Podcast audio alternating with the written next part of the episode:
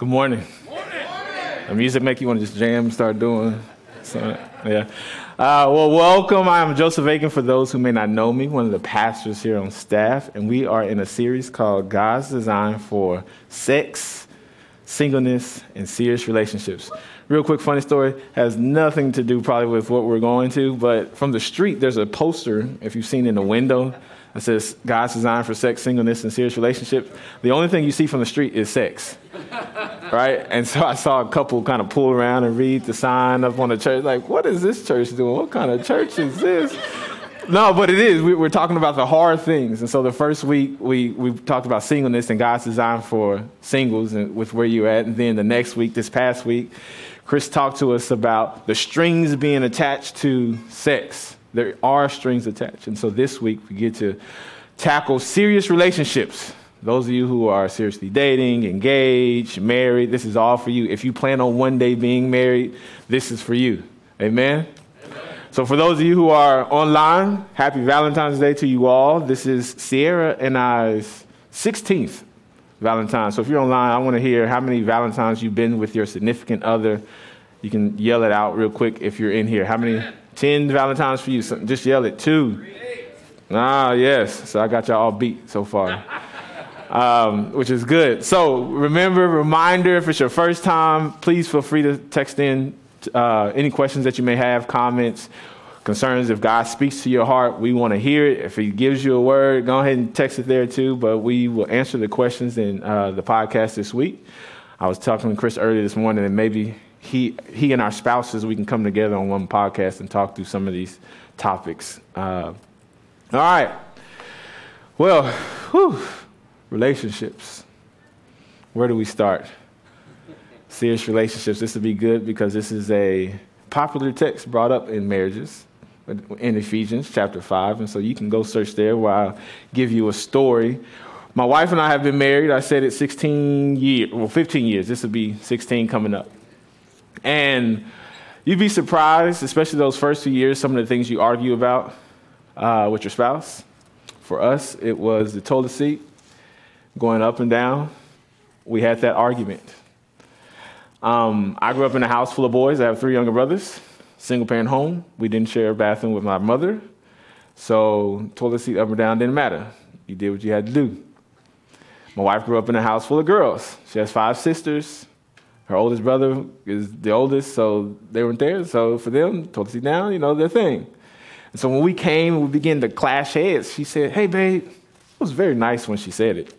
And I, I, I would think that it was very nice when she said it. She said, Can you put the toilet seat down whenever you finish? In my mind, I was like, Why is this woman attacking me? and I said, Well, can you put the toilet seat up when you finish? I was like, what's the difference? She was like, and we began to get in this tussle about a toilet seat. All four seconds, three seconds of me going from here to here for my wife.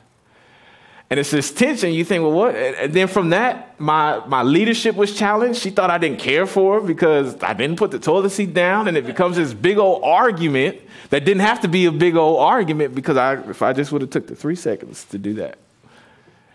And a lot of y'all are laughing at me, but we all have those kind of conversations with our significant others. Those, those battles, and it may be toilet seat, maybe finances, maybe something else. But something that was small or could have stayed small turned to something that was real big. For those of you who are new to the marriage game or one day will be married, conversations will happen. And the goal for today is for us to tackle, like, God, what is my purpose and my design in marriage? What am I supposed to do? And so we wrestle with a few things. We wrestle with God's design for a serious relationship, one, because we don't want to be anyone's doormat. Right? For my wife, I'm not going to allow my husband to walk over me. I'm not going to be used. I don't want to be an object that is seen as a babysitter or a cook, a cleaner. Not going to happen. And so we resist God's design because of the picture that has been painted of what uh, marriage is, looks like. Another reason we resist God's design for serious relationships are because we want to be number one. We take care of me. For me, my wife's purpose, when I first got married, I was young. The purpose of me being with her, you compliment me, you make me look good, kind of thing. You know, you can stay back there a little bit. And I didn't know, I didn't have a picture of what marriage should look like. I grew up in a broken home. All the marriages around were broken, even if they were together still. And so I didn't know what it looked like. And so I treated my wife more like a daughter than a wife. I did. I really did. And lastly, one of the things we'll talk about is we allow cultures designed for, for marriages so much easier than God's design. It's easy to be mad at my spouse and then say, ah, I don't want to deal with you anymore and just leave it at that. It's easy to bring up that the D word, divorce, in an argument and say, well, f- forget it. You leave if you want to leave. I don't want to be with you. Because culture tells us that it's okay to leave. Culture tells us if we're not happy in our marriage, then we should leave. And I'm here to tell you, you may want to listen to this. God's design for marriage was not for you to be happy. I said it. His design for marriage wasn't for you to be happy. Now, because we are God's image bearers, we are in his likeness, a product of, of walking harmoniously with God's design can be happiness. But he didn't say when you get married, you're going to always be happy. For the single folks out there. All right, so that's where we're going. If you'll pray with me as we jump into this, it'll be a big pill for all of us to swallow. Father God, we thank you. We praise you for who you are.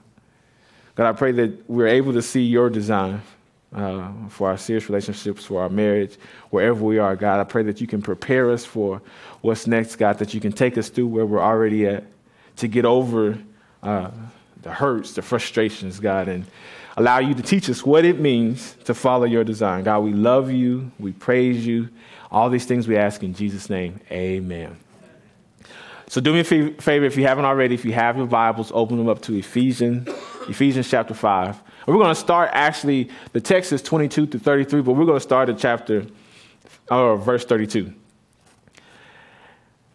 Uh, while you're reading through this, this is almost this conclusion to the start of chapter 5 section. God told us, you know, we're supposed to be Im- imitators of God. This is what Paul starts off chapter 5 saying.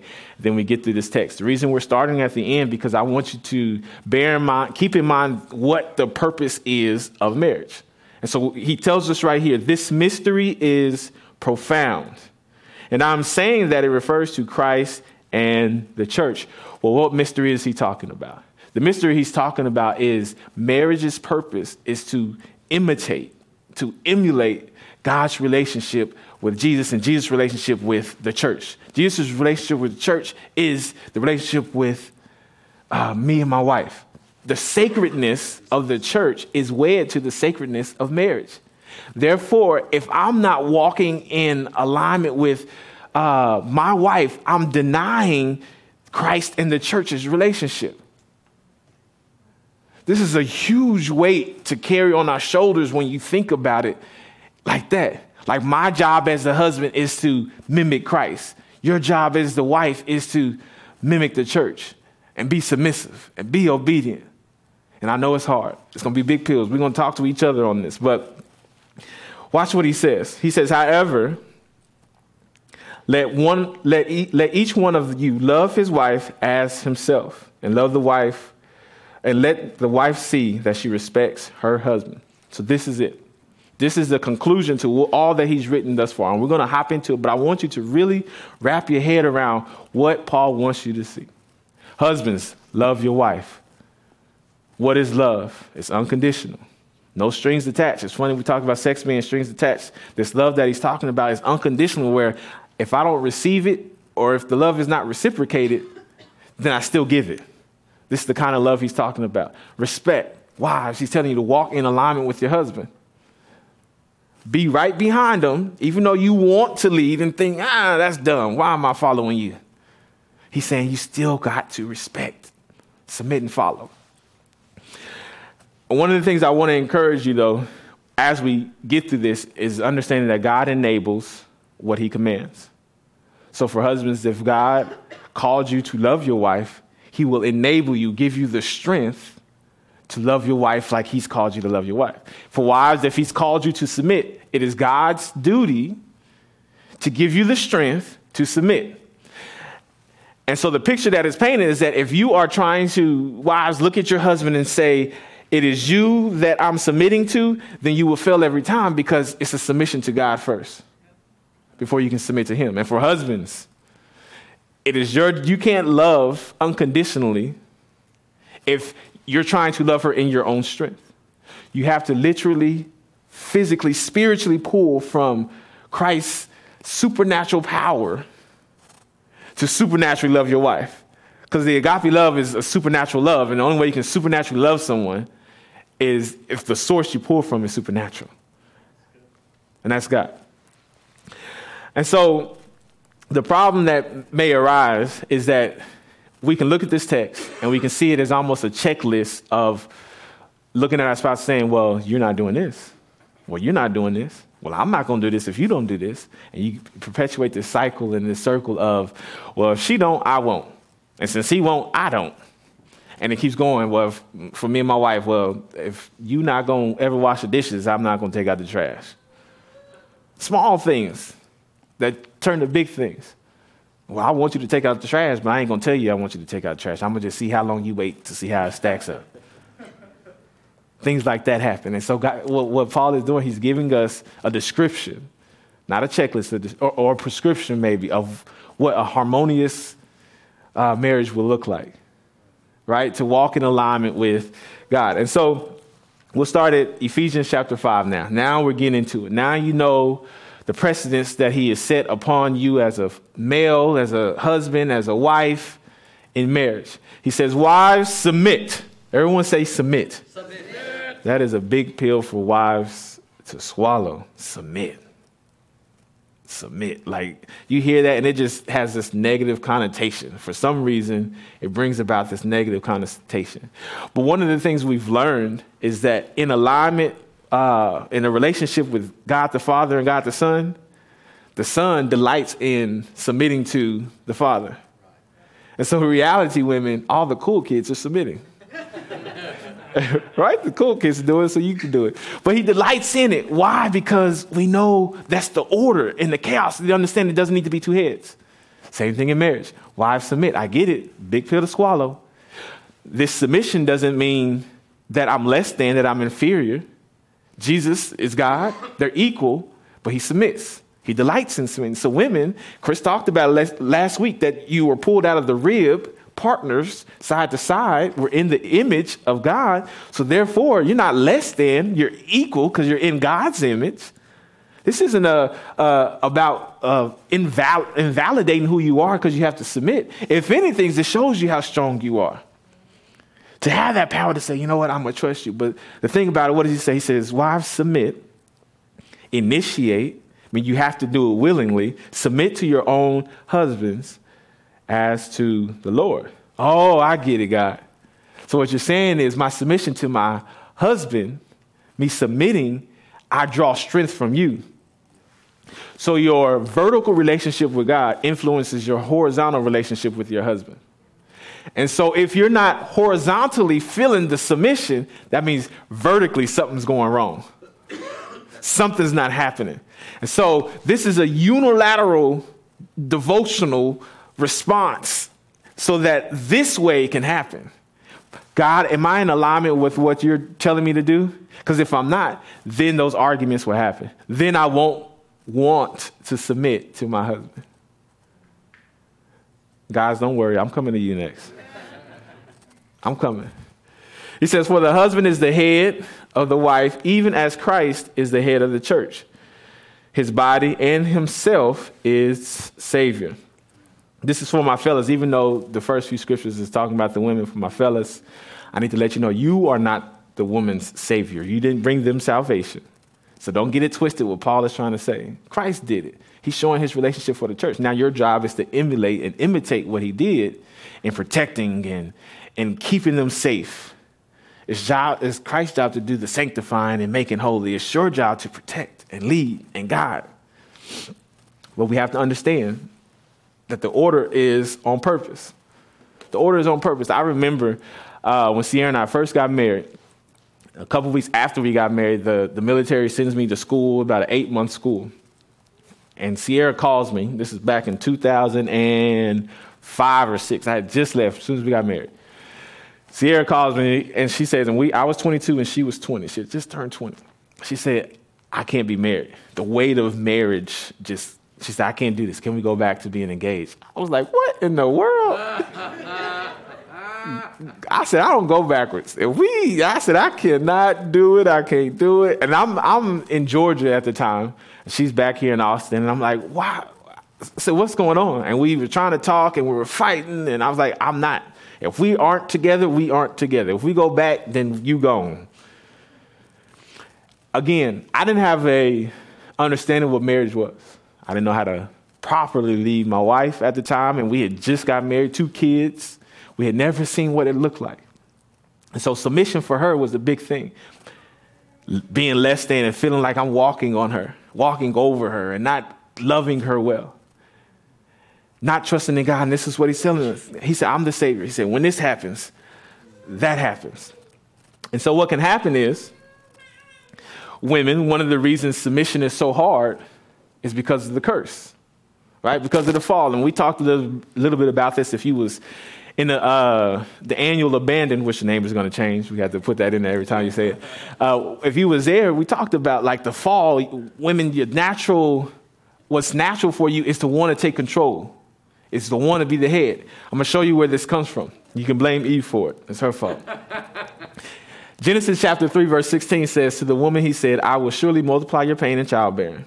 In pain you shall bring forth children. Parenting will be hard. It says, Your desire, everyone say desire. If you're taking notes, or you're writing anything down, you may want to highlight this. It says, Your desire shall be for your husband. And here I am thinking when I read this all this time is that, ooh, she gonna love me good. Yes. That's her curse. That's what has to happen because of this. And this isn't what it's saying. We can't just read the Bible or a specific scripture, just a standalone scripture, because it's all, it's all connected in this redemptive story of man.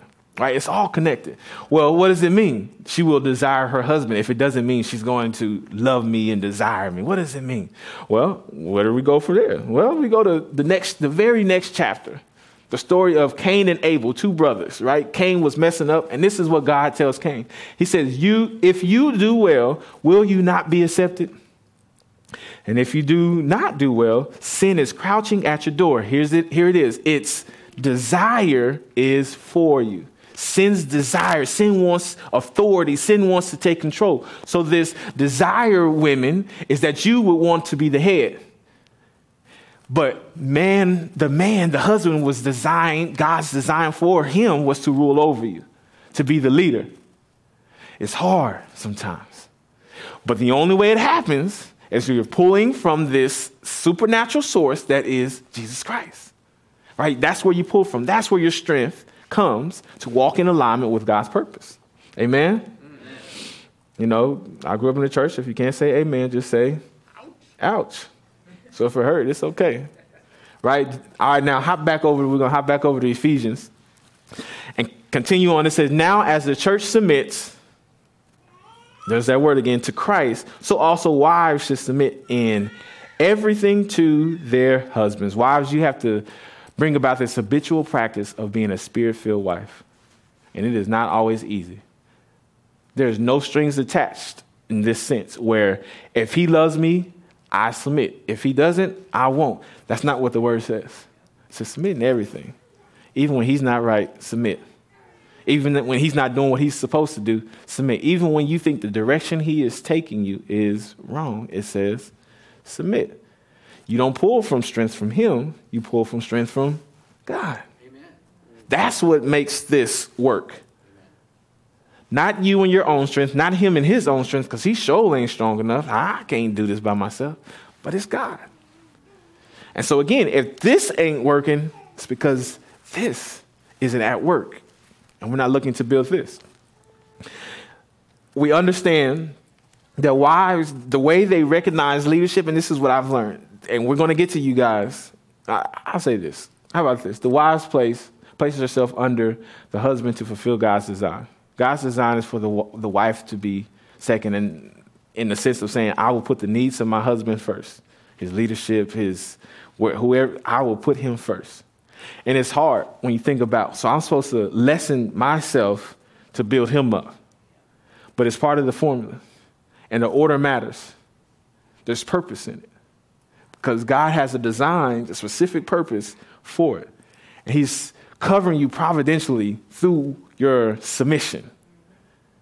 You can watch Him work from doing this. I remember when Sierra and I, so I come back and we moved to San Antonio because I had encouraged Sierra to go to college. She did not want to go to school. Again, I told you we've been our entire adult years we've been together. I said you need to go. You know, it'll be better for you for life. Just if anything happens, it's just a good foundation. She was like, "Well, I want to do design stuff, and so I don't think I should go. I don't need a college degree to do it." I said, "I want you to go." And this was us back and forth for like months, even before we were married. And I was talking through this, and eventually she submitted and said, "Okay, I will trust your leadership in this," and she went. And I would say, I've watched her grow in her giftings over the year to the point I'm going to brag on her. I didn't do this when we talked to the first service, but I'm going to brag on her just a little bit. Because of that submission, uh, if you go to any Georgetown elementary school, the logos on every single Georgetown elementary school are Sierra's designs, even the middle schools, like all of them. I was like, wow, this is something that we talked about that she didn't want to do that God can bless and nurture when you're walking in alignment. I'm not saying that's everyone's story or anything, but but submission, while it comes at a cost, it also is is beautiful in to see what God can produce from that submission. Now, ladies, I'm done with you for now. Fellas, it's your turn. What I like is that he spent three scriptures on the women, about six, seven of them on us. So there's a reason for that. Right? Ladies, you can clap for that. men, men, let's let's be real. God, if God's called you to be the head, if God's called you to emulate Christ, that means the weight has to be heavier. If you think submission is hard, then if, if we're if we're to operate and try to follow in Christ's footsteps, then it's probably going to be a little bit harder for us. Right? The way I, I so I sent a text message out to like 30 people and asked the same question. I said, "Hey, how is uh, how do you, when you think of this scripture, what does it make you think of? Submission and love and all this kind of stuff. And what I found out is that a lot of my friends are super holy, and they had all the, the super holy answers, right? They're like, oh, yeah, this just means submit. I don't see what the problem is with people in this word submission if you do it the right way, all this good stuff. They said all this good stuff. And I thought to myself, well, if it's so easy to define, then why isn't it easy to apply? we know all the right answers and we know what to say, especially as fellas. But the do is hard. And so this is what he says. He says, Husbands, love your wives. This love word, we said it's agape, and it's the type of love that is unconditional. Regardless if it is received or reciprocated, we still give it. We love out of obligation, which is reflective of our will of that man who we are following, Christ Jesus. And so I can only love my wife like Christ loved the church is if, if I'm in vertical relationship with him. If you was here yesterday, we talked about face-to-face time with your spouse, where you're being intentional. That's date nights and uh, the different things where you're like, we're having these conversations and, and maybe it's going to be about deep stuff. That's face-to-face time, and it's needed in marriage. Then we talked about shoulder-to-shoulder time, which is that time you spend where it's like, hey, let's go work out, let's clean up. For me, it's more workout because I don't like to clean up. That's not shoulder to shoulder for me. That was the lowest on mine. Uh, and then there's the back to back time. And this is important time because the back to back time, that's the time where the men build this relationship with Christ so that they can have their wives back. You get it? Like that, that part is important because if I'm not doing what I'm supposed to be doing, then this way can't happen between me and my wife my her her submission is in response to my love. Like me loving her well means she will respond in submission easily. Right, Katie? That's what Katie told me. She said, Oh, it's easy to submit if he's following. That was her churchy answer. but it's easy to submit. It's easy to submit when you're submitting to someone who you see submitting to God because it's a mutual submission. right? She submits to me, my wife submits to me, I submit to God. It's just this flow where I understand I'm leading her, but I'm being led by someone. And so it's easy for her to follow and submit when I'm loving her well. My loving, my lovingly leadership allows her to say, "Oh, I'll submit," because what happens? She submits by putting by saying, "I will fall underneath my husband." I say, "No, no, no, no. I got you. I'm gonna take care of you. And put your needs first. She said, "No, no, no. I'm gonna submit," and this cycle keeps going. And so the harmony of the, allowing the spirit to fuel this relationship is what guides it, what strengthens it. And so she's able to push forward because she sees me pushing her forward. And I'm able to push forward because I see her wanting to make sure I'm in front. And that's the cycle, almost to see who can love the hardest. I'm gonna hug you. I'm gonna love you. I'm getting off the phone first. No, mm-hmm. you do it. No, you hang up. No, you hang up. I mean, I don't know if y'all still do that. I don't have to do it anymore because I see her every day. But we, we went through a season where we did that, where we fell asleep on the phone because no one wanted to hang up. and that happens. That's what, and think to, in order to emulate that kind of love with my wife, I have to experience that kind of love with God. This can't happen if I'm not experiencing that with God. So, husbands, love your wives as Christ loves the church and gave himself up that he might sanctify her. And this is, again, husbands, you do not sanctify your wife. Christ does that. And he's talking about how he sanctified the church. Now it's your job to walk in those kind of footsteps, that he might sanctify her, having cleansed her by the washing of water with word. So that he might present, everyone say present. All right, so real quick with this word, one of the things we don't understand in our culture is this presenting a sacrifice and what it means. So before I can walk in alignment with her, this back to back part that I was talking about, I have to be able to present myself to God. So what the priest would do before they could stand in in uh, on behalf of someone, pray for someone, do anything, they have to be right. So before I can stand on behalf of my wife, I have to be right with God uh, bring in this perfect sacrifice. That means there has to be some fasting and praying going on with this relationship before I can do it with this relationship. I can't love her well if I'm not doing what I'm supposed to be doing. This load that we carry, husbands, is designed to be heavy. It's designed to be heavier than the wives. So, yes, wives, I would gladly tell you that you should be glad with submitting. Not only do we have to submit this way, we have to love this way.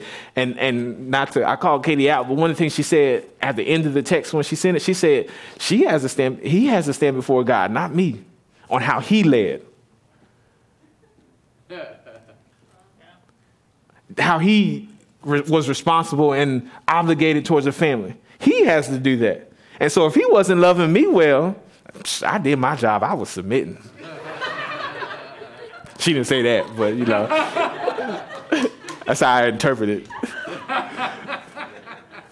I did mine. You do what you're supposed to do because this, again, this is God's design for what marriage is supposed to look like. Not Joseph's design for me to say, Sierra, you didn't do this, you didn't do this, you didn't do this. No, it's not a checklist for her to check me or me to check her. It's a job description, a divine God description for what I'm supposed to be doing, so that he might present the church to himself in splendor, without spot or wrinkle or any such thing, that she might be holy and without blemish. Verse 28 In the same way, husbands should, there it is, love their wives as their own body. He who loves his wife loves himself. What I like about this is what it's telling me is that I treat my wife better than I would treat myself. Better than I would treat myself. I love my wife better than I would love myself. And one of the things when Paul wrote this that they didn't have to go in depth about was teaching you how to love yourself. It was assumed you loved yourself. It was assumed you would protect yourself. It was assumed you wanted your, you had your best interests in mind. And so if you're called to love your wife like yourself, and this love means that you're willing to sacrifice, you're willing to suffer, that means you're putting her first. You're putting her needs in front of your needs first. And so there should never be a time to where she doesn't feel loved because you're spending so much time with your boys or you say you telling her, "Well, I can't do that." You know, you go do. I don't care what you do. You, we don't say those things because our job isn't to make us happy and be happy. Again, we're not looking out for number one. The reality is, she's ahead of us. I'm supposed to put her first. I'm supposed to care for her needs. What does it say, verse 29? It says that for no one ever hated his own flesh, but nourished and cherishes it. These two words remind me of taking care of a baby nourish the baby, feed, provide, protect. Make sure they can learn, enable, enrich, encourage, build up. That's what husbands are supposed to do because that's what Christ does for the church. To cherish her lets her or makes her feel like she is wanted. Again, if this is broken, if you're saying she ain't acting right, the reality of it is you're not doing your part, husbands. And it may be a hard pill for you to swallow, but your submission to God and your lovely leadership is what dictates almost the household, everything that goes on. I can tell you that my wife can come home angry or upset, and we can talk through it, especially since she's an external processor and I'm more internal. Let me come home upset and say something like, I'm good, I don't want to talk about it. And then she keeps talking, I said, I'm good, I don't want to talk about it. Just leave it alone. And then she keeps, and then we end up getting an argument about me not sharing my feelings. And then now everything is gone. The kids are crying, everybody's mad just because of my feelings and my headship and how I was leading. Men, we dictate the, the atmosphere and the, the, how the house is supposed to be. We were designed to be in front. This is a, a, a baggage that we carry, but not with our own strength. Again, vertical relationship with God, understanding that He has all the power, that He has all the strength. That's what we pull from. That's where we go. And so, just as Christ does the church, because we are members of His body, Fellas, love is initiated. Love is on purpose. There's order in how we love, like Christ loved the church. And so, what does he call us to do? Husbands, sacrifice for their wives. You sacrifice. This sacrifice isn't easy. It wasn't supposed to be easy. It's not supposed to make you happy every time. I told him this morning, and I shared with you all, my wife loves to wear my clothes. I do not like that she likes to wear my clothes at all, especially my shirts, especially my jackets.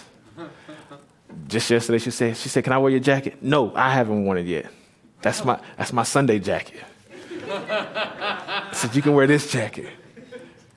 But what I realized in that, and then I went back to studying, God said, You wasn't loving your wife well, especially how you told her no. She said, It's just a jacket. It's not just a jacket, it's my jacket.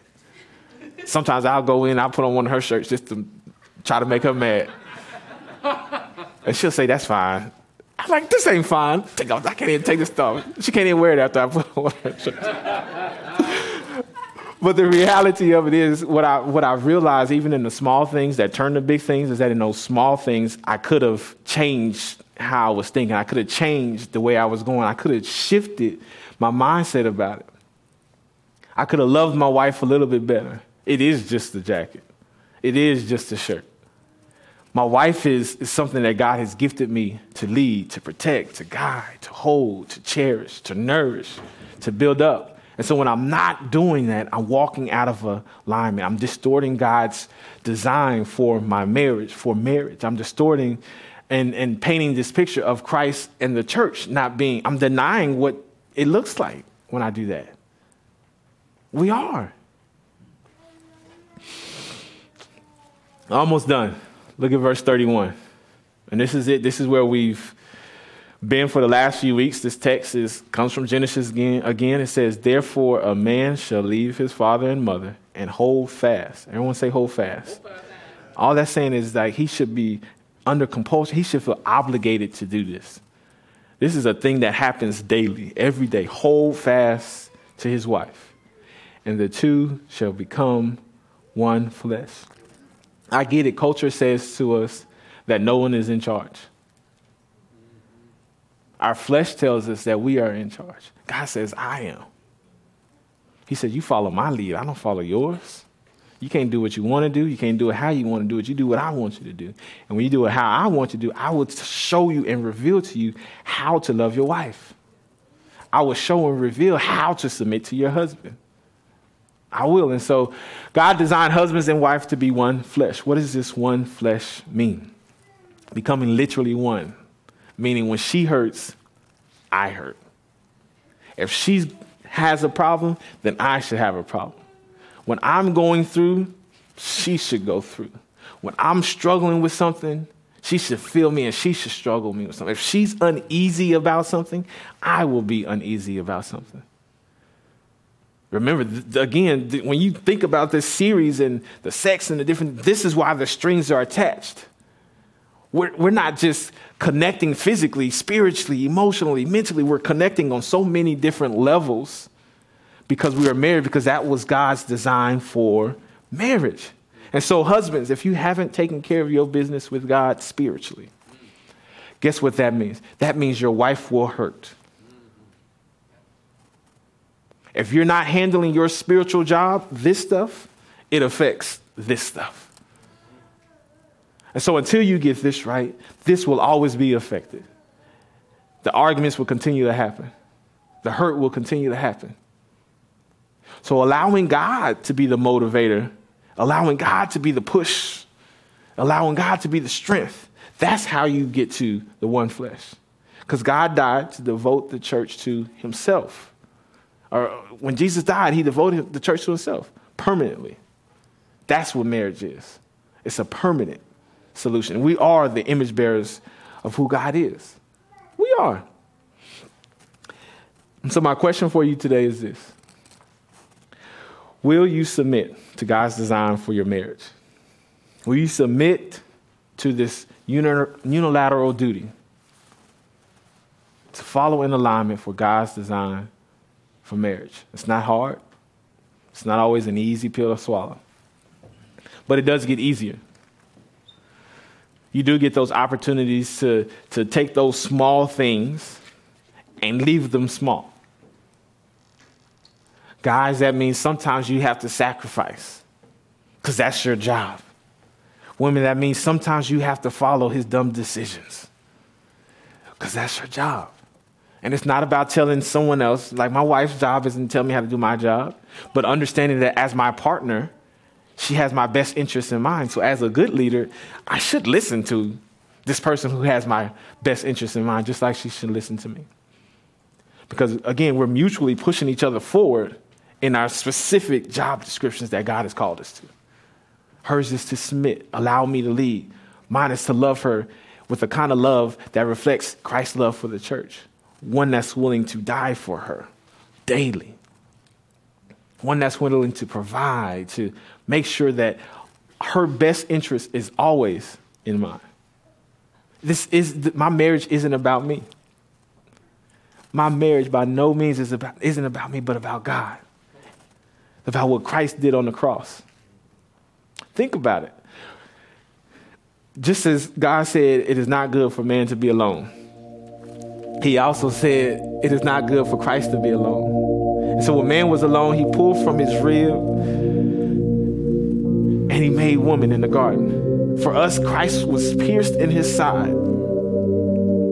And on that grave, the church has birthed us. We are the church. So we prepare our hearts and minds for communion. Thinking about this, thinking about this love. While we were yet sinners, he still died that Christ, the author and the finisher of our faith, with the joy set before him, he still endured the cross. He knew he was going to hurt, he knew he was going to die. He still did it. He still allowed his body to be broken. He did. For me, for you. He still allowed his blood to be shed for you and I, knowing that we wouldn't get it right this week has been challenging because every time I even think about getting loud with my wife, I think, am I loving her like Christ loves me? Like Christ loves the church? Am I emulating the love he has for the church? Every single time, that's the way for us. Every single thing we do in our marriage, that's the way. Am I doing what Christ, am I imitating him? That's my challenge. Will you walk in alignment with that? God's design. And so we're going to take a few moments right where you at, bow your heads, pray, husbands, wives, single, engaged, wherever you are. I want you to ask for forgiveness for what you've been through and just take this time to really, really say, God, I need you. I need you to do what only you can do.